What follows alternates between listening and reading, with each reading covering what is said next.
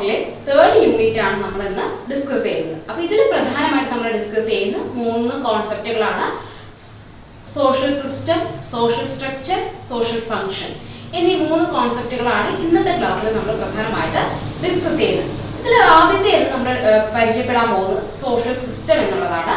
പതിനെട്ടാം നൂറ്റാണ്ടിൽ സോഷ്യോളജിസ്റ്റ് ആയിട്ടുള്ള മോണ്ടസ്കിയോ ആണ് സോഷ്യൽ സിസ്റ്റം എന്ന ആശയം മുന്നോട്ട് വെച്ചത്. അപ്പോൾ അദ്ദേഹത്തിന്റെ അഭിപ്രായത്തിൽ സാമൂഹ്യ ജീവിതത്തിന്റെ എല്ലാ ഭാഗങ്ങളും ഉൾക്കൊള്ളുന്ന ഘടനയാണ് അദ്ദേഹം സോഷ്യൽ സിസ്റ്റം എന്ന് വിളിക്കുന്നത്. അതായത് സാമൂഹ്യ ജീവിതത്തിന്റെ എല്ലാ ഭാഗങ്ങളും ഒരുമിച്ച് വരുന്ന ഘടനയെ അദ്ദേഹം എന്ത് വിളിച്ചു? സോഷ്യൽ സിസ്റ്റം എന്ന് വിളിച്ചു. അപ്പൊ അത് പതിനെട്ടാം നൂറ്റാണ്ടിൽ സോഷ്യോളജി സോഷ്യൽ സിസ്റ്റം എന്ന ആശയം മുന്നോട്ട് വെച്ച വ്യക്തിയാണ് മോണ്ടസ്ക്യൂ അപ്പൊ ഇത്രയാണ് നമ്മുടെ സോഷ്യൽ സിസ്റ്റത്തിന്റെ ഇൻട്രൊഡക്ഷൻ അല്ലെങ്കിൽ ആദ്യ ആദ്യ ഒരു പ്രധാനമായിട്ട് പഠിക്കാനായിട്ട് വരുന്നത്. ഇനി അദ്ദേഹത്തിന്റെ അതിന്റെ പ്രധാനപ്പെട്ട സവിശേഷതകളിലേക്ക് പോവുകയാണെങ്കിൽ രണ്ടോ അതിലധികമോ വ്യക്തികൾ ഉൾപ്പെടുന്നതാണ് സോഷ്യൽ സിസ്റ്റം എന്ന് പറയുന്നത്. അതായത് രണ്ടോ രണ്ടിലധികമോ വ്യക്തികൾ ഉൾപ്പെടുന്നതാണ് സോഷ്യൽ സിസ്റ്റം അഥവാ സാമൂഹ്യ വ്യവസ്ഥ എന്ന് പറയുന്നത്. എല്ലാ വ്യക്തികളും മറ്റുള്ളവർ എങ്ങനെ ഇടപെടുന്നു അല്ലെങ്കിൽ പെരുമാറുന്നു എന്നതിന്റെ അടിസ്ഥാനത്തിലായിരിക്കും ബിഹേവ് ചെയ്യുന്നത് അല്ലെങ്കിൽ പെരുമാറുന്നത്. അതായത് സോഷ്യൽ സിസ്റ്റത്തിൽ ഓരോ വ്യക്തിയും അല്ലെങ്കിൽ എല്ലാ വ്യക്തിയും മറ്റുള്ളവർ എങ്ങനെ പെരുമാറുന്നു എന്നതിന്റെ അടിസ്ഥാനത്തിലാണ് ഓരോ വ്യക്തിയും പെരുമാ പെരുമാറുന്നത് എന്നുള്ളതാണ് ഇതിന്റെ മറ്റൊരു സവിശേഷതയായിട്ട് പറയുന്നത്. ഇനി അടുത്ത് പറയുന്നത് എല്ലാ വ്യക്തികളും എന്ത് ചെയ്യുന്നുണ്ട്? പരസ്പരം ഇന്ററാക്ട് ചെയ്യുന്നുണ്ട്. അതായത് ആളുകൾ തമ്മിൽ പരസ്പരം ആശയവിനിമയങ്ങൾക്ക് വിധേയമാണ് അല്ലെങ്കിൽ ഇന്ററാക്ട് ചെയ്യുന്നു ഇടപെടലുകൾ നടത്തുന്നു എന്നുള്ളതാണ് സോഷ്യൽ സിസ്റ്റത്തിന്റെ പ്രധാനമായിട്ട് മറ്റൊരു ഘടകമായിട്ട് പറയുന്നത്. ഇനി സോഷ്യൽ സിസ്റ്റത്തിൽ ഒരു വ്യക്തി അവരുടെ തലമുറകളിലൂടെ കടന്നു വന്നിട്ടുള്ള അല്ലെങ്കിൽ തലമുറകളിലൂടെ കൈമാറി വന്നിട്ടുള്ള ആശയങ്ങൾ ക്ഷമിക്കണം മൂല്യങ്ങൾ മൂല്യങ്ങളും വിശ്വാസങ്ങളും മറ്റും എന്ത് ചെയ്യുന്നു? തുടർച്ചയായിട്ട് വെച്ച് പുലർത്തുന്നു. അല്ലെങ്കിൽ തുടർച്ചയായി കൈകാര്യം ചെയ്ത് കൊണ്ടുപോകുന്നു. അല്ലെങ്കിൽ മുന്നോട്ട് കൊണ്ടുപോകും എന്നുള്ളതാണ് സോഷ്യൽ സിസ്റ്റത്തിന്റെ മറ്റൊരു പ്രത്യേകതയായി സവിശേഷതയായിട്ട് പറയുന്നത്. അതായത് ഒരു വ്യക്തി അദ്ദേഹത്തിന്റെ തലമുറ തലമുറയിലൂടെ കൈമാറ്റം ചെയ്യപ്പെട്ടിട്ടുള്ള വിശ്വാസങ്ങളും ആചാരങ്ങളും മൂല്യങ്ങളും എന്ത് ചെയ്യുന്നു? വെച്ചു പുലർത്തുന്നു എന്നുള്ളതാണ് സോഷ്യൽ സിസ്റ്റത്തിന്റെ പ്രധാനമായിട്ടുള്ള ഒരു സവിശേഷത. ഇനി എന്ന് പറയുന്നത് എല്ലാ വ്യക്തികളും പൊതുവായ ലക്ഷ്യങ്ങളും പ്രതിഫലങ്ങൾ എന്നിവയുടെ അടിസ്ഥാനത്തിലായിരിക്കും എന്ത് ചെയ്യുന്നത്? സമൂഹത്തിൽ അല്ലെങ്കിൽ സാമൂഹ്യ വ്യവസ്ഥയിൽ പ്രവർത്തിക്കുന്നത്. അതായത് ഓരോ വ്യക്തിയും തങ്ങൾക്ക് ലഭിക്കും തങ്ങൾക്കുള്ള ലക്ഷ്യത്തിന്റെയും അതിൽ നിന്ന് ലഭിക്കുന്ന അല്ലെങ്കിൽ അദ്ദേഹം അതിന്റെ പെരുമാറ്റത്തിൽ നിന്ന് ലഭിക്കുന്ന പ്രതിഫലത്തിന്റെയും അടിസ്ഥാനത്തിലായിരിക്കും സാമൂഹ്യ വ്യവസ്ഥയിൽ പെരുമാറുന്നത്. അല്ലെങ്കിൽ സമൂഹ സാമൂഹ്യ വ്യവസ്ഥയിൽ ഉൾപ്പെടുന്നത് പ്രത്യേകമായിട്ടുള്ള ലക്ഷ്യത്തിന്റെയും പ്രതിഫലത്തിന്റെയും അടിസ്ഥാനത്തിലായിരിക്കും. ഇനി ഒരു ആശയം എന്ന നിലയിൽ സമൂഹ വ്യവസ്ഥ അതിന്റെ എല്ലാ ഘടകങ്ങളെയും ഉൾക്കൊള്ളുന്നു. അതായത് സാമൂഹ്യ വ്യവസ്ഥ എന്ന് പറയുന്നത് സാമൂഹ്യ ഘടനയുടെ സമൂഹ സമൂഹത്തിന്റെ എല്ലാ ഘടനകളെയും എന്ത് ചെയ്യുന്നുണ്ട് സമൂഹ സാമൂഹ്യ വ്യവസ്ഥ ഉൾക്കൊള്ളുന്നു. ഇനി ഓരോ ഓരോ സോഷ്യൽ സിസ്റ്റവും സമൂഹത്തിന് മറ്റു മറ്റു വ്യവസ്ഥകളിൽ നിന്ന് വ്യത്യസ്തമാക്കുന്ന ഒന്നാണ്. അതായത് ഓരോ സാമൂ ഓരോ സാമൂഹ്യ വ്യവസ്ഥയും സമൂഹത്തിന്റെ ഓരോ സാമൂഹ്യ വ്യവസ്ഥകളിൽ നിന്ന് അല്ലെങ്കിൽ മറ്റു വ്യവസ്ഥകളിൽ നിന്ന് വ്യത്യസ്തമാക്കുന്ന ഒരു പരിധി അല്ലെങ്കിൽ ഒരു അതിർത്തി നിർണയിക്കുന്നു എന്നുള്ളതാണ് പറയുന്നത്. നമ്മുടെ നമുക്കറിയാം സമൂഹത്തിൽ ധാരാളം സാമൂഹ്യ വ്യവസ്ഥകളുണ്ട്. അതായത് പൊളിറ്റിക്കൽ സിസ്റ്റംസ് ഉണ്ട് എക്കണോമിക്കൽ സിസ്റ്റംസ് ഉണ്ട് കൾച്ചറൽ സിസ്റ്റം ഉണ്ട്. അപ്പൊ ഇത്തരത്തിൽ പലതരം സിസ്റ്റങ്ങളും എന്താണ് പലതും കൃത്യമായിട്ടുള്ള ഒരു ബോർഡർ ബോർഡർ നിർണയിച്ചു കൊണ്ടാണ് നിലനിൽക്കുന്നത്. അതായത് സോഷ്യൽ സിസ്റ്റം എന്ന് പറയുന്നത് അല്ലെങ്കിൽ സാമൂഹ്യ വ്യവസ്ഥയ്ക്കകത്ത് ഓരോ വ്യക്തി ഓരോ സിസ്റ്റവും എന്താണ് പ്രത്യേക സവിശേഷതകളോടുകൂടി നിലനിൽക്കുന്നു എന്നുള്ളതാണ് ഇതുകൊണ്ട് അർത്ഥമാക്കുന്നത് അപ്പൊ സോഷ്യൽ സിസ്റ്റം എന്ന് പറയുന്നത് എന്താണ്? ഒരു സാമൂഹ്യ ജീവിതത്തിന്റെ എല്ലാ ഭാഗങ്ങളും ഉൾക്കൊള്ളുന്ന ഒരു ഘടനയാണ് സമൂഹ വ്യവസ്ഥ എന്ന് പറയുന്നത്. അതായത് സമൂഹ ജീവിതവുമായിട്ട് ബന്ധപ്പെട്ട് വരുന്ന എല്ലാ ഘടകങ്ങളെയും അല്ലെ അല്ലെങ്കിൽ എല്ലാ ഭാഗങ്ങളെയും നമുക്ക് എന്ത് വിളിക്കാം? സാമൂഹ്യ വ്യവസ്ഥ എന്ന് പറയാം ഇനി നമ്മൾ ഇതിൽ പ്രധാനമായിട്ട് ഡിസ്കസ് ചെയ്യുന്നത് ഈ സോഷ്യൽ സിസ്റ്റത്തിൽ നമ്മൾ കുറച്ച് സൈദ്ധാന്തികപരമായിട്ടുള്ള അല്ലെങ്കിൽ തിയററ്റിക്കൽ പേഴ്സ്പെക്റ്റീവ്സ് പഠിക്കുന്നുണ്ട്. അതിൽ പ്രധാനമായിട്ട് നമ്മൾ ഡിസ്കസ് ചെയ്യുന്ന ആളുകളാണ് Talcott Parson Talcott Parson Herbert Spencer Radcliffe Brown അപ്പോൾ പ്രധാനമായിട്ടും ഈ മൂന്ന് സോഷ്യോളജിസ്റ്റിന്റെ തിയറി തിയറീസ് ആണ് നമ്മൾ സോഷ്യൽ സിസ്റ്റം എന്ന് പറയുന്ന ആശയത്തിൽ നമ്മൾ പഠിക്കാനായിട്ട് പോകും ഇതിൽ ആദ്യം നമ്മൾ പരിചയപ്പെടുന്നത് താൽക്കോട്ട് പാൾസൺ ആണ്. അദ്ദേഹം സോഷ്യൽ സിസ്റ്റത്തെ പഠിക്കുന്നത് ഏജിൽ മോഡൽ അഥവാ ഏജിൽ മാതൃക അല്ലെങ്കിൽ ഏജിൽ പാരാട്രിയം എന്നുള്ള പറയുന്നത്. അപ്പൊ ഈ ഒരു മാതൃകയിലൂടെയാണ് അദ്ദേഹം സോഷ്യൽ സിസ്റ്റത്തെ പഠിക്കുന്നത്. അദ്ദേഹത്തിന്റെ അഭിപ്രായത്തിൽ സാമൂഹ്യ വ്യവസ്ഥ എന്നത് ഉപവ്യവസ്ഥകളുടെ ഒരു കൂട്ടം എന്നാണ് അദ്ദേഹം സാമൂഹ്യ വ്യവസ്ഥയെ വിളിക്കുന്നത്. അതായത് സാമൂഹ്യ വ്യവസ്ഥ എന്ന് പറയുന്നത് ഉപവ്യവസ്ഥകളുടെ ഒരു കൂട്ടമാണ് അല്ലെങ്കിൽ ഉപവ്യവസ്ഥകളുടെ കൂടിച്ചേരലിനെയാണ് അദ്ദേഹം സാമൂഹ്യ വ്യവസ്ഥ എന്ന് താൽക്കോട്ട് പാഴ്സൺ നിർവചിക്കുന്നു. അപ്പൊ അദ്ദേഹം ഏജിൽ ഏജിൽ മോഡൽ അഥവാ ഏജിൽ മാതൃകയുടെ ഒരു ഘടകം എന്ന രീതിയിലാണ് അദ്ദേഹം സോഷ്യൽ സിസ്റ്റത്തെ പഠിക്കുന്നത്. അദ്ദേഹം ഈ ഏജിൽ മാതൃക എന്നത് ഇൻട്രൊഡ്യൂസ് ചെയ്യുന്നത് അല്ലെങ്കിൽ ഏജിൽ മാതൃക അദ്ദേഹത്തിന്റെ രണ്ട് ഗ്രന്ഥങ്ങളിലൂടെയാണ് അവതരിപ്പിക്കുന്നത്. ഒന്ന് the structure of social system എന്നതും രണ്ടാമത്തേത് ദ സോഷ്യൽ സിസ്റ്റം എന്ന് പറയുന്ന രണ്ട് പ്രധാന ഗ്രന്ഥങ്ങളിലാണ് അദ്ദേഹം ഏജിൽ മോഡൽ അഥവാ ഏജിൽ മാതൃക എന്നത് അദ്ദേഹം ചൂണ്ടിക്കാണിക്കുന്നത്. അല്ലെങ്കിൽ അദ്ദേഹം പഠിക്കുന്നത് the structure of social system the social system എന്ന് പറയുന്ന രണ്ട് പുസ്തകങ്ങളിലാണ് അദ്ദേഹം ഏജിൽ മാതൃക പ്രകാരമാണ് സോഷ്യൽ സിസ്റ്റത്തിൽ നിൽക്കുന്നത്. അല്ലെങ്കിൽ സോഷ്യൽ സിസ്റ്റം എങ്ങനെയാണ് ഏജിൽ മാതൃകയുടെ ഭാഗമാവുന്നത് എന്നാണ് അദ്ദേഹം ചൂണ്ടിക്കാണിക്കുന്നത്. ഇതിൽ അദ്ദേഹം പ്രധാനമായിട്ട് പറയുന്നത് സോഷ്യൽ സിസ്റ്റത്തെ പഠിക്കാനുള്ള രണ്ട് മാർഗങ്ങളാണ് ഭാഷ സംസ്കാരം. അതായത് ഭാഷയും സംസ്കാരവും സോഷ്യൽ സിസ്റ്റത്തെ പഠിക്കാനുള്ള രണ്ട് ഘടകങ്ങളാണ് അല്ലെങ്കിൽ ഉപാധികൾ ഉപാധികളാണ് എന്നാണ് സ്റ്റാൽബർട്ട് പാസൻ അഭിപ്രായപ്പെടുന്നത്. ഇനി അദ്ദേഹം ഏജിൽ മോഡലിലെ അല്ലെങ്കിൽ ഏജിൽ മാതൃകയിൽ സ്ഥിരമായ ഒരു സാമൂഹിക ജീവിതത്തെ പഠിക്കുവാനുള്ള ഒരു ഉപാധി എന്നും വിളിക്കുന്നുണ്ട്. അതായത് സാമൂഹ്യ വ്യവസ്ഥയെ സ്ഥിരമായി പഠിക്കാനുള്ള ഒരു ഉപാധിയാണ് അല്ലെങ്കിൽ മാർഗമാണ് ഏജിൽ മോഡൽ മോഡൽ എന്ന് അദ്ദേഹം അഭിപ്രായപ്പെടുന്നു. അതായത് നമ്മൾ നേരത്തെ പറഞ്ഞു സമൂഹ ഏജിൽ മോഡലിന്റെ ഒരു ഘടകം എന്ന രീതിയിലാണ് സാമൂഹ്യ വ്യവസ്ഥയെ അദ്ദേഹം മനസ്സിലാക്കുന്നത്.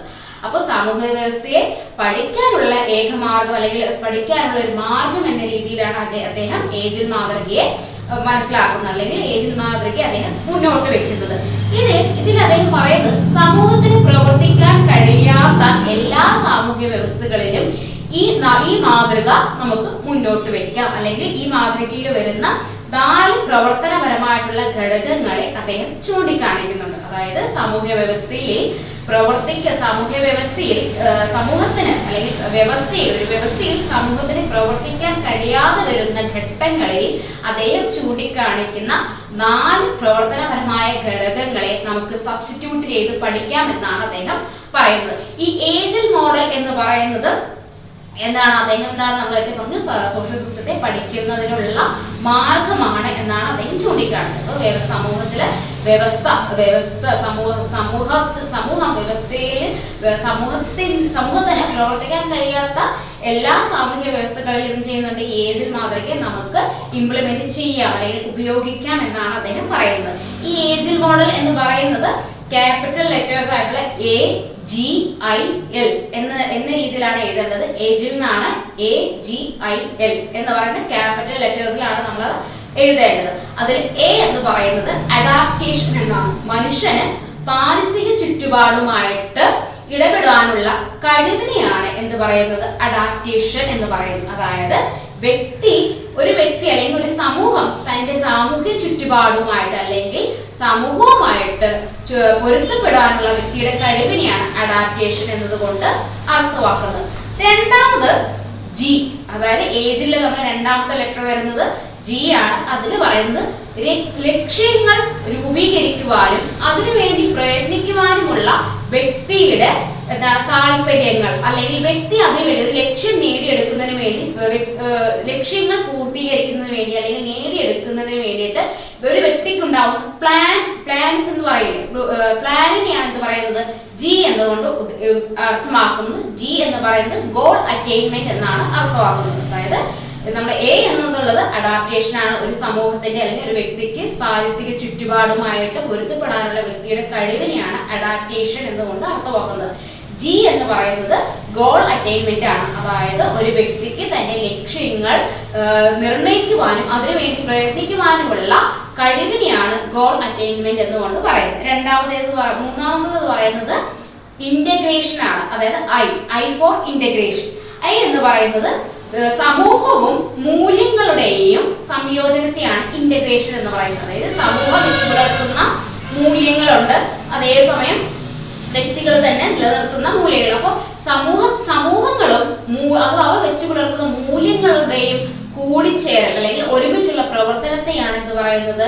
ഇന്റഗ്രേഷൻ എന്നതുകൊണ്ട് പറയുന്നു ഇനി നാലാമതായിട്ട് പറയുന്നത് ലേറ്റൻസി അതായത് എൽ ആണ്. അപ്പൊ എൽ ലേറ്റൻ പാറ്റേൺ മെയിന്റനൻസ് എന്നുള്ളതാണ്. അതായത് നമ്മൾ നേരത്തെ പറഞ്ഞ ഇന്റഗ്രേഷനിൽ സംയോജനത്തിന് സംയോജനം നിലനിർത്തുന്നതിന് നിലനിർത്തുന്നതിനെ നിലനിർത്തുന്നതിനായുള്ള വെല്ലുവിളികളെയാണ് ലേറ്റൻ പാറ്റേൺ മെയിന്റനൻസ് എന്ന് പറയുന്നത്. അതായത് നമ്മൾ നേരത്തെ പറഞ്ഞിട്ടുള്ള ഇന്റഗ്രേഷന്റെ അകത്ത് സംയോജനം നടക്കുന്നുണ്ടല്ലോ. അപ്പൊ ഈ സംയോജനം നിലനിർത്തുന്നതിനായിട്ടുള്ള വെല്ലുവിളികളെയാണ് എന്ന് പറയുന്നത്?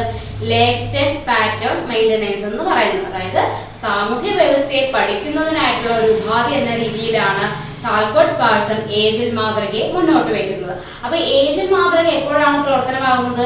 സമൂഹത്തിന് പ്രവർത്തിക്കാൻ കഴിയാത്ത സാമൂഹ്യ വ്യവസ്ഥകളിൽ എന്ത് ചെയ്യാം? ഈ നാല് ഘടകങ്ങളെ ഉൾപ്പെടുത്തി പഠനം നടത്താം എന്നാണ് താൽക്കോട്ട് പാഴ്സൺ പറയുന്നത്. അതിനെയാണ് ഏജൽ മാതൃക അഥവാ ഏജൽ മോഡൽ അല്ലെങ്കിൽ ഏജൽ പാരാജിയം എന്നെല്ലാം വിളിക്കാറുണ്ട് അപ്പോൾ എ എന്നത് എന്താണ് അർത്ഥമാക്കുന്നത്? അഡാപ്റ്റേഷൻ ആണ്. അതായത് അഡാപ്റ്റേഷൻ കപ്പാസിറ്റി ആണ്. അതായത് എന്ന് അതായത് ഒരു വ്യക്തിക്ക് അല്ലെങ്കിൽ സമൂഹത്തിന് പാരിസ്ഥിതിക ചുറ്റുപാടുകളുമായിട്ട് പൊരുത്തപ്പെടാനുള്ള കഴിവിനെയാണ് അഡാപ്റ്റേഷൻ എന്നതുകൊണ്ട് പറയുന്നത്. അടുത്തത് ജി ആണ്. ജി എന്ന് പറയുന്നത് ഗോൾ അറ്റൈൻമെന്റ് ആണ്. അതായത് ലക്ഷ്യങ്ങൾ നേടിയെടുക്കുന്നതിനും അല്ലെങ്കിൽ നിർണയിക്കുന്നതിനും അല്ലെങ്കിൽ തീരുമാനിക്കുന്നതിനും അതിന് അതിനു വേണ്ടിയിട്ട് പ്രയത്നിക്കുവാനുമുള്ള വ്യക്തിയുടെ തീരുമാനത്തെയും കഴിവിനെയുമാണ് എന്ത് പറയുന്നത്?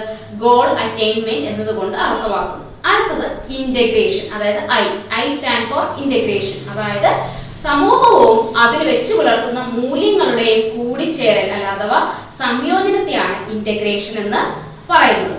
അടുത്ത നമ്മൾ ലാസ്റ്റ് നമ്മൾ പറയുന്ന ലെറ്റർ ആണ് എൽ അതായത് എൽ കൊണ്ട് അർത്ഥമാക്കുന്നത് ലേറ്റൻ പാറ്റേൺ മെയിന്റനൻസ് എന്നാണ്. അതായത് ഇന്റഗ്രേഷന്റെ നമ്മൾ നേരത്തെ ഇന്റഗ്രേഷനിൽ പറഞ്ഞ സംയോജനം നിലനിർത്തുന്നതിനായി നിലനിർത്തുമ്പോൾ നേരിടേണ്ടി വരുന്ന വെല്ലുവിളികളെയാണ് ലേറ്റൻ പാറ്റേൺ മെയിന്റനൻസ് എന്നുകൊണ്ട് അർത്ഥമാക്കുന്നത്. ഈ ഏജിൽ മാതൃക എന്ന് പറയുന്ന ഏജിൽ എന്ന് പറയുന്ന വാക്ക് ക്യാപിറ്റൽ ലെറ്റേഴ്സിലാണ് എഴുതേണ്ടത് എ ജി ഐ എൽ അപ്പൊ ഏജിൽ മാതൃക അല്ലെങ്കിൽ ഏജിൽ പാരാജിയം അല്ലെങ്കിൽ ഏജിൽ മോഡൽ എന്നുള്ള രീതിയിൽ എന്നതാണ് എന്ന രീതിയിലെല്ലാം ആവർത്തിക്കപ്പെടുകയാണെങ്കിൽ അത് കാൽക്കോട്ട് പാഴ്സിനെയാണ് നമ്മൾ കാൽക്കോട്ട് പാഴ്സിന്റെ സോഷ്യൽ സിസ്റ്റത്തെയാണ് നമ്മൾ എഴുതേണ്ടത്. ഇനി നമ്മൾ അടുത്ത് ഡിസ്കസ് ചെയ്യാൻ പോകുന്ന മറ്റൊരു സോഷ്യോളജിസ്റ്റ് ആണ്. സോഷ്യൽ സോഷ്യൽ സിസ്റ്റത്തെ കുറിച്ച് പഠിച്ചിട്ടുള്ള മറ്റൊരു വ്യക്തിയാണ് ഹെർബർട്ട് സ്പെൻസർ. അദ്ദേഹം നമ്മുടെ ക്ലാസിക്കൽ സോഷ്യോളജിസ്റ്റിൽ ഉൾപ്പെടുന്ന വ്യക്തിയാണ്. അപ്പൊ ഹെർബർട്ട് സ്പെൻസറുടെ പഠനം നടക്കുന്നത് പ്രധാനമായിട്ടും എന്താ തരത്തിലാണ്? ഒരു ജീവിയുടെ ഘടനയുമായിട്ട് ജീവിയുടെ ശാരീരിക ഘടനയുമായിട്ടാണ് അദ്ദേഹം സോഷ്യൽ സിസ്റ്റത്തെ പഠിക്കുന്നത്. അദ്ദേഹത്തിന്റെ അഭിപ്രായത്തിൽ നമ്മുടെ മനുഷ്യ ശരീരം എപ്രകാരമാണോ അല്ലെങ്കിൽ മനുഷ്യ ശരീരത്തിലെ അവയവങ്ങൾ എപ്രകാരമാണോ നമ്മുടെ പ്രവർത്തനത്തിന് സുഗമമായ രീതിയിൽ സഹായിക്കുന്നത് അതുപോലെ തന്നെയാണ് എന്താണ് സമൂഹ വ്യവസ്ഥ അല്ലെങ്കിൽ സാമൂഹ്യ വ്യവസ്ഥയും എന്ന് അദ്ദേഹം പറയുന്നത് സാമൂഹ്യ വ്യവസ്ഥയിലെ ഘടകങ്ങളും എന്നാണ് അദ്ദേഹം പറയുന്നത്. അതായത് മനുഷ്യ ശരീരത്തിലെ അല്ലെങ്കിൽ ഒരു ജീവിയുടെ ശരീരഘടനയിലെ ഏതെങ്കിലും ഒരു അവയവം പ്രവർത്തനരഹിതമാവുമ്പോൾ അത് എപ്രകാരം ഒരു വ്യക്തി ഒരു പ്രവർത്തനത്തെ ഒരു ജീവിയുടെ അല്ലെങ്കിൽ ഒരു ജീവിയുടെ പ്രവർത്തനത്തെ ബാധിക്കുന്നുവോ അതായത് ഒരു ജീവിയുടെ സുഗമമായിട്ടുള്ള പ്രവർത്തനത്തെ ബാധിക്കുന്നുവോ അപ്രകാരത്തിൽ തന്നെയാണ് സമൂഹ സമൂഹത്തിന്റെ അല്ലെങ്കിൽ സാമൂഹ്യ വ്യവസ്ഥയിലെ ഏതെങ്കിലും ഒരു ഘടക ഘടനയിൽ അല്ലെങ്കിൽ ഘടകത്തിന് മാറ്റം സംഭവിക്കുകയോ അല്ലെങ്കിൽ അത് പ്രവർത്തനം നിൽക്കുകയോ ചെയ്യുന്ന സമയത്ത് അത് സൊസൈറ്റിയെ ബാധിക്കുമെന്നാണ് ഹെർബർട്ട് സ്പെൻസർ പറയുന്നത്. അപ്പോൾ അദ്ദേഹത്തിന്റെ ഈ ഒരു ആശയത്തെ ഓർഗാനിക് അനാലജി എന്നാണ് വിളിക്കുന്നത്. അതായത് അതായത് അദ്ദേഹം സാമൂഹ്യ വ്യവസ്ഥയെ ഒരു ജീവിയുടെ ഘടനയുമായിട്ട് ഒരു ജീവിയുടെ ശാരീരിക ഘടനയുമായിട്ട് സാദൃശ്യം അല്ലെങ്കിൽ കമ്പയർ ചെയ്തുകൊണ്ട് പഠനം നടത്തിയിരിക്കുന്നു. അദ്ദേഹത്തിന്റെ അഭിപ്രായത്തിൽ ശരീരത്തിന്റെ എല്ലാ അവയവങ്ങളും കൃത്യമായി പ്രവർത്തിക്കുമ്പോൾ മാത്രമാണ് ഒരു സുഗമമായിട്ടുള്ള പ്രവർത്തനം നടക്കുന്നത്.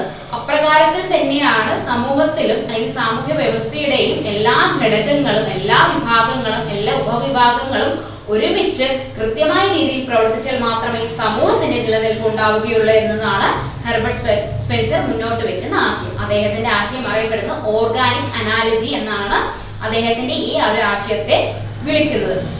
ഇനി നമ്മൾ അടുത്തത് ഡിസ്കസ് ചെയ്യാൻ പോകുന്നത് സോഷ്യൽ സ്ട്രക്ചർ അതായത് സാമൂഹിക ഘടന. ഇതിൽ നമ്മൾ സാമൂഹിക ഘടനയിൽ പ്രധാനമായിട്ടും ഡിസ്കസ് ചെയ്യുന്ന സോഷ്യോളജിസ്റ്റ് എ ആർ റാഡ്ക്ലിഫ് ആണ് അതായത് എ ആർ റാഡ്ക്ലിഫ് ബ്രൗൺ എന്ന് പറയുന്ന സോഷ്യോളജിസ്റ്റ് ആണ് സോഷ്യൽ ഘട സാമൂഹിക ഘടനയെ കുറിച്ച് അഥവാ സോഷ്യൽ സ്ട്രക്ചറിനെ കുറിച്ച് അഭിപ്രായപ്പെട്ടിട്ടുള്ളത്. അപ്പൊ അദ്ദേഹത്തിന്റെ അഭിപ്രായത്തിൽ പരസ്പരം ബന്ധപ്പെട്ട് കിടക്കുന്ന വ്യക്തികൾക്കിടയിലെ തുടർച്ചയായിട്ടുള്ള ക്രമീകരണത്തെ നമുക്ക് എന്ത് വിളിക്കാം? സോഷ്യൽ സ്ട്രക്ചർ അഥവാ സാമൂഹിക ഘടന എന്ന് പറയാം. അതായത് പരസ്പരം ബന്ധപ്പെട്ട് നിലനിൽക്കുന്ന അല്ലെങ്കിൽ പരസ്പരം കണക്ഷൻസ് വെച്ച് പുലർത്തുന്ന വ്യ- വ്യക്തികളുടെ അല്ലെങ്കിൽ വ്യക്തികൾക്കിടയിലെ തുടർച്ചയായിട്ടുള്ള ഒരു ക്രമീകരണം അല്ലെങ്കിൽ കൃത്യമായിട്ടുള്ള അതായത് കണ്ടിന്യൂസ് ആയിട്ടുള്ള ഒരു പ്രോസസ്സിനെയാണ് നമ്മൾ എന്ത് വിളിക്കുന്നത്? സാമൂഹ്യ ഘടന എന്ന് വിളിക്കുന്നത്. അപ്പോൾ എ ആർ റാഡ്ക്ലിഫ് ബ്രൗൺ അഭിപ്രായപ്പെടുന്ന ഇപ്രകാരമാണ് അല്ലെങ്കിൽ നിർവചിക്കുന്ന ഇപ്രകാരമാണ്. പരസ്പരം ബന്ധപ്പെട്ട് കിടക്കുന്ന വ്യക്തികൾക്കിടയിലെ തുടർച്ചയായ ക്രമീകരണത്തെ നമുക്ക് സോഷ്യൽ സ്ട്രക്ചർ എന്ന് വിളിക്കാം. ഇത് അദ്ദേഹം സോഷ്യൽ സ്ട്രക്ചറിനെ കുറിച്ച് നിർവചിച്ചിരിക്കുന്നതാണ്. അതുകൊണ്ട് തന്നെ ഇത് ഈ രീതിയിൽ തന്നെ പഠിക്കേണ്ടതാണ്. ഇനി അടുത്ത് നമ്മൾ സോഷ്യൽ സ്ട്രക്ചറിന്റെ പ്രധാനപ്പെട്ട എലമെന്റ്സ് ആണ് ഡിസ്കസ് ചെയ്യുന്നത് അതിൽ ഒന്നാമതായിട്ട് പറയുന്നത് സോഷ്യൽ സ്ട്രക്ചർ അതായത് ഒരു ഘടനയ്ക്ക് എന്തുണ്ടാവും? സ്വാഭാവികമായിട്ട് ഉപവിഭാഗങ്ങൾ ഉണ്ടാവും. അതായത് നമ്മുടെ ശരീരത്തിൽ നമ്മൾ നേരത്തെ പറഞ്ഞതുപോലെ ഒരു കമ്പാരിസൺ എടുക്കുവാണെങ്കിൽ നമ്മുടെ ശാരീരിക ഘടന എന്ന് പറയുന്നത് എന്താണ് നമുക്ക് പ്രധാനപ്പെട്ട അവയവങ്ങൾ. അതിൽ തന്നെ ധാരാളം ഉപഘടകങ്ങളുണ്ട്. അതുപോലെ തന്നെ സാമൂഹിക ഘടനയിൽ എന്തുണ്ട്? ധാരാളം ഉപവിഭാഗങ്ങൾ അതായത് ഉപവിഭാഗങ്ങൾ നിലനിൽക്കുന്നു. അതായത് വിവിധ തരം ഉപവിഭാഗങ്ങൾ ഉണ്ട് എന്നുള്ളതാണ് സോഷ്യൽ സ്ട്രക്ചറിന്റെ പ്രധാന സവിശേഷതയായിട്ട് അല്ലെങ്കിൽ ഘടകമായിട്ട് നമുക്ക് പറയാനാവുന്നത്. രണ്ടാമത് എന്ന് പറയുന്നത് വിവിധ തരം റോളുകൾ നിലനിൽക്കുന്നു. അതായത് സോഫ്റ്റ്വെയർ സ്ട്രക്ചറിൽ വിവിധ തരം റോളുകൾ നിലനിൽക്കുന്നുണ്ട് അല്ലെങ്കിൽ ഉണ്ട്. മൂന്നാമത് പറയുന്നത് സോഷ്യൽ സ്ട്രക്ചറിൽ എന്തുണ്ട്? സാംസ്കാരിക മൂല്യം. അതായത് ഓരോ സമൂഹവും എന്തുണ്ട്?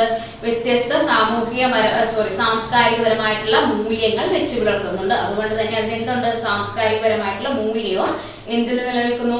സാമൂഹിക ഘടനയിൽ നിലനിൽക്കുന്നു.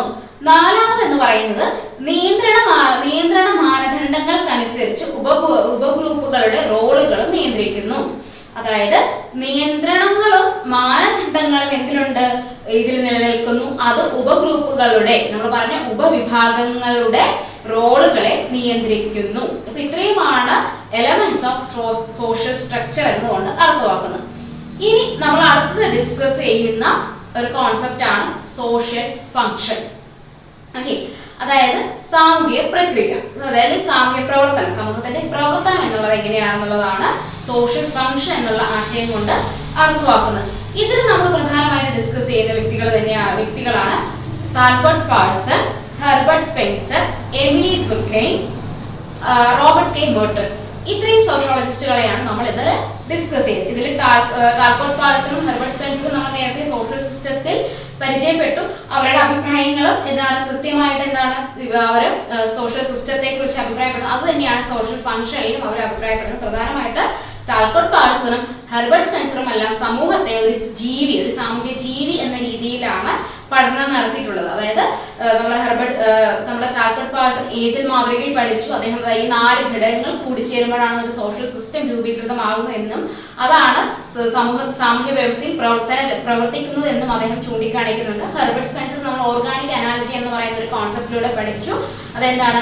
സമൂഹത്തിന്റെ പ്രവർത്തനം അല്ലെങ്കിൽ സോഷ്യൽ ഫങ്ഷൻ എന്ന് പറയുന്നത് എന്താണ്? ഒരു ജീവിയുടെ ശരീരഘടന പോലെ തന്നെയാണ്. നമ്മൾ മനുഷ്യ ശരീരം എപ്രകാരമാണോ സൂക്ഷ്മമായി പ്രവർത്തിക്കുന്നത്? നമ്മുടെ ശരീരത്തെ സംബന്ധിച്ചിടത്തോളം നമ്മുടെ എല്ലാ അവയവങ്ങളും കൃത്യമായി പ്രവർത്തിക്കുമ്പോഴാണ് നമ്മൾ ഒരു വ്യക്തിയുടെ ആരോഗ്യമുള്ള ഒരു ശരീരമായിട്ട് മാറുന്നത്. അപ്പൊ അതിൽ ഏതെങ്കിലും ഒന്നിനെ ഏറ്റക്കുറച്ചിലോ ഒരു ബലഹീനതയോ അല്ലെ അല്ലെങ്കിൽ ഏതെങ്കിലും ഒരു അവയവത്തിന് പ്രവർത്തനം നിൽക്കുകയോ ചെയ്യുന്ന സമയത്ത് എന്ത് ചെയ്യും? നമ്മൾ ഒരു വ്യക്തിയെ സംബന്ധിച്ചിടത്തോളം അദ്ദേഹത്തിന്റെ പ്രവർത്തനങ്ങൾ അദ്ദേഹത്തിന്റെ സുഗമമായിട്ടുള്ള പ്രവർത്തനങ്ങൾ നിലയ്ക്കുന്നതിന് അല്ലെങ്കിൽ തടസ്സം നേരിടുന്നതിന് കാരണമാവും. അപ്പൊ അതേ രീതിയിൽ തന്നെയാണ് സമൂഹവും സമൂഹത്തിന്റെ ഏതെങ്കിലും ഒരു ഘടകത്തിൽ അല്ലെങ്കിൽ സിസ്റ്റത്തിൽ സാമൂഹ്യ വ്യവസ്ഥയിലെ ഏതെങ്കിലും ഘടകങ്ങൾ പ്രവർത്തിക്കാതിരിക്കുകയോ അതിന് വ്യതിയാനം സംഭവിക്കുകയോ ചെയ്യുമ്പോൾ എന്ത് ചെയ്യും? സോഷ്യൽ സിസ്റ്റം എന്നത് അല്ലെങ്കിൽ സമൂഹത്തിന്റെ പ്രവർത്തനം നടക്കുന്നതിൽ ഒന്നുകിൽ നില നിലനിൽക്കുകയോ നിർത്തപ്പെടുകയോ അല്ലെങ്കിൽ അത് നശിക്കുന്നതിനും അല്ലെങ്കിൽ ധാരാളം വെല്ലുവിളികൾ നേരിടുന്നതിനും കാരണമാവും എന്ന രീതിയിലാണ് ഹെർബർട്ട് സ്പെൻസർ സോഷ്യൽ ഫങ്ഷനെ മുന്നോട്ട് വെക്കുന്നത്. ഇനി അടുത്ത് നമ്മൾ ഡിസ്കസ് ചെയ്യുന്നത് എമിലി ദുർഗയുമാണ്. അദ്ദേഹത്തിന്റെ ആയിരത്തി എണ്ണൂറ്റി തൊണ്ണൂറ്റി അഞ്ചിൽ പബ്ലിഷ് ചെയ്ത റോൾ ഓഫ് സോഷ്യോളജിക്കൽ മെത്തേഡ് എന്ന പുസ്തകത്തിൽ സമൂഹത്തെ എന്ത് ചെയ്യുന്നുണ്ട്? ഇതുപോലെ സാമൂഹ്യ ജീവിയുമായിട്ട് കണക്ട് ചെയ്തുകൊണ്ടാണ് അദ്ദേഹവും പഠിക്കുന്നത്. അദ്ദേഹത്തെ അദ്ദേഹത്തിന്റെ ഈ പേഴ്സ്പെക്റ്റീവ് ഓർഗാനിക് സോളിഡാരിറ്റി എന്നാണ് അറിയപ്പെടുന്നത്. അതായത് എമിലി ദുർഗയും അദ്ദേഹത്തിന്റെ the role of the role of sociological method എന്ന ഗ്രന്ഥത്തിൽ സമൂഹത്തെയും സോഷ്യൽ ഫംഗ്ഷനെയും സാമൂഹ്യ ജീവിയുമായിട്ട് കണക്ട് ചെയ്തുകൊണ്ട് തന്നെയാണ് പഠിച്ചിരിക്കുന്നത്. അപ്പൊ ഈ ഒരു കോൺസെപ്റ്റിനെ ഓർഗാനിക് സോളിഡാരിറ്റി എന്നാണ് വിളിക്കുന്നത്. അതായത് ഓർഗാനിക് സോളിഡാരിറ്റി എന്ന് പറയുന്ന ആശയം അല്ലെങ്കിൽ കോൺസെപ്റ്റ് മുന്നോട്ട് വെക്കുന്നത് എമിലി ദുർഗയുമാണ്. ഓർഗാനിക് അനാലജി എന്ന് പറയുന്ന കോൺസെപ്റ്റ് മുന്നോട്ട് വെക്കുന്നത് ഹെർബർട്ട് സ്പെൻസർ ആണ് അപ്പൊ ഇവരെല്ലാം തന്നെ സാമൂഹ്യ പ്രവർത്തനങ്ങളെ എന്താണ് കൃത്യമായിട്ട് എങ്ങനെയാണ് നിർവചിച്ചിരിക്കുന്നത് ഒരു ജീവിയുമായിട്ടാണ് പഠനം നടത്തിയിരിക്കുന്നത്. അല്ലെങ്കിൽ ജീവിയുമായിട്ട് സാദൃശ്യപ്പെടുത്തിക്കൊണ്ടാണ് സാമൂഹ്യ പ്രവർത്തനങ്ങളെ അല്ലെങ്കിൽ സോഷ്യൽ ഫങ്ഷനെ അവർ നിർവ പഠനം നടത്തി നടത്തിയിരിക്കുന്നത് അല്ലെങ്കിൽ വിലയിരുത്തിയിരിക്കുന്നത്. ഇനി അടുത്ത് നമ്മൾ ഡിസ്കസ് ചെയ്യുന്ന മറ്റൊരു സോഷ്യോളജിസ്റ്റ് ആണ് റോബർട്ട് കെ. മേർട്ടൺ അപ്പോൾ റോബർട്ട് കെ വേർട്ടിനെ സംബന്ധിച്ചിടത്തോളം അദ്ദേഹം അദ്ദേഹമാണ് കൃത്യമായിട്ട് ഒരു സോഷ്യൽ ഫംഗ്ഷന് ഒരു അടിസ്ഥാനപരമായിട്ടുള്ള പഠനം നടത്തുന്നത്. അതല്ലെങ്കിൽ കൃത്യമായിട്ടുള്ള ഒരു ഡെഫിനിഷനോടുകൂടി സോഷ്യൽ സിസ്റ്റത്തിന് കൃത്യമായിട്ടുള്ള ഒരു അടിത്തറ പാകുന്നത് റോബർട്ട് റോബർട്ട് കെ മേർട്ടനാണ്. അദ്ദേഹം മോഡേൺ സോഷ്യോളജിസ്റ്റിൽ സോഷ്യോളജിസ്റ്റുകൾ വിഭാഗത്തിൽപ്പെടുന്നതാണ്. അദ്ദേഹമാണ് ഈ നേരത്തെ പറഞ്ഞ കോൺസെപ്റ്റുകളെല്ലാം ഒരു കുറച്ചുകൂടെ നമ്മുടെ ഒരു ക്ലാസിക്കൽ ലെവലിൽ നിന്നുകൊണ്ട് നമ്മൾ പഠനം നടത്തിയിട്ടുള്ള ആളുകളാണ്. എന്നാൽ റോബർട്ട് കേൾ മേർട്ടൺ ആധുനിക സമൂഹത്തിന്റെ കുറിച്ച് അല്ലെങ്കിൽ ആധുനിക സിസ്റ്റത്തിൽ നിന്നുകൊണ്ടാണ് അദ്ദേഹം പഠിക്കുന്നത്. അപ്പൊ അദ്ദേഹത്തിന്റെ അഭിപ്രായത്തിൽ നിലവിലുള്ള ഒരു സംവിധാനത്തിലേക്ക് പുതുതായി എന്തെങ്കിലും കൂട്ടിച്ചേർക്കുകയോ ഉള്ളതിനെ ക്രമീകരിക്കുകയോ ചെയ്യുമ്പോൾ നിരീക്ഷിക്കാൻ കഴിയുന്ന പ്രത്യാഘാതങ്ങളെ നമുക്ക് സോഷ്യൽ ഫങ്ഷൻ എന്ന് വിളിക്കാമെന്ന് അദ്ദേഹം നിർവചിക്കുന്നു. അതായത് റോബർട്ട് കെ. മേർട്ടന്റെ അഭിപ്രായത്തിൽ നിലവിലുള്ള ഒരു സംവിധാനത്തിലേക്ക് അതായത് ഒരു സിസ്റ്റത്തിലേക്ക് പുതുതായി എന്തെങ്കിലും കൂട്ടിച്ചേർക്കപ്പെടുകയോ ഉള്ളതിനെ നിലനിൽക്കുന്ന ഒന്നിനെ ക്രമീകരിക്കുകയോ ചെയ്യുമ്പോൾ ഉണ്ടാവുന്ന പ്രത്യാഘാതങ്ങളെ അതായത് നമുക്ക് കാണാൻ കഴിയുന്ന പ്രത്യാഘാതങ്ങളെ നമുക്ക് social system sorry social function എന്ന് വിളിക്കാമെന്ന് റോബർട്ട് കെ. മെർട്ടൺ നിർവചിക്കുന്നു. ഇനി അദ്ദേഹത്തിന്റെ അദ്ദേഹത്തിന്റെ അഭിപ്രായത്തിൽ അല്ലെങ്കിൽ അദ്ദേഹം അദ്ദേഹമാണ് കൃത്യമായിട്ട് സോഷ്യൽ ഫംഗ്ഷനിൽ നമുക്ക് സോഷ്യൽ സോഷ്യൽ ഫംഗ്ഷൻ പഠിക്കുമ്പോൾ നമുക്ക് കൃത്യമായിട്ട് പഠിക്കാനുള്ള ഒരു ഡെഫിനിഷൻ റോബർട്ട് കെ ഇപ്രകാരമാണ് നിലവിലുള്ള സംവിധാനത്തിലേക്ക് പുതുതായി എന്തെങ്കിലും കൂട്ടിച്ചേർക്കപ്പെടുകയോ നിലവിലുള്ളതിനെ ക്രമീകരിക്കുകയോ ചെയ്യുമ്പോൾ ക്രമീകരിക്കുകയോ ചെയ്യുമ്പോൾ നിരീക്ഷിക്കാൻ കഴിയുന്ന പ്രത്യാഘാതങ്ങളെ നമുക്ക് സോഷ്യൽ ഫംഗ്ഷൻ എന്ന് വിളിക്കാം എന്നാണ് അദ്ദേഹം നിർവചിക്കുന്നത് അപ്പൊ സോഷ്യൽ ഫംഗ്ഷൻ എഴുതുമ്പോൾ അത് റോബർട്ട് മെർട്ടന്റെ നിർവചനം പഠിച്ചു വെക്കുക അടുത്ത ഫംഗ്ഷണലിസം അഥവാ പ്രവർത്തനവാദം എന്നൊക്കെയാണത് അറിയപ്പെടുന്നത്. ഇനി സമൂഹത്തിന്റെ വ്യത്യസ്ത വ്യവസ്ഥിതികൾ ഒത്തുചേർന്ന് പ്രവർത്തിക്കുമ്പോൾ സമൂഹത്തിന്റെ അതിന്റെതായിട്ടുള്ള ഒരു ഘടന നൽകപ്പെടുന്നു എന്നുള്ളതാണ് ഫംഗ്ഷണലിസത്തിന്റെ പ്രത്യേകത. അതായത് അതായത് എന്താണ്?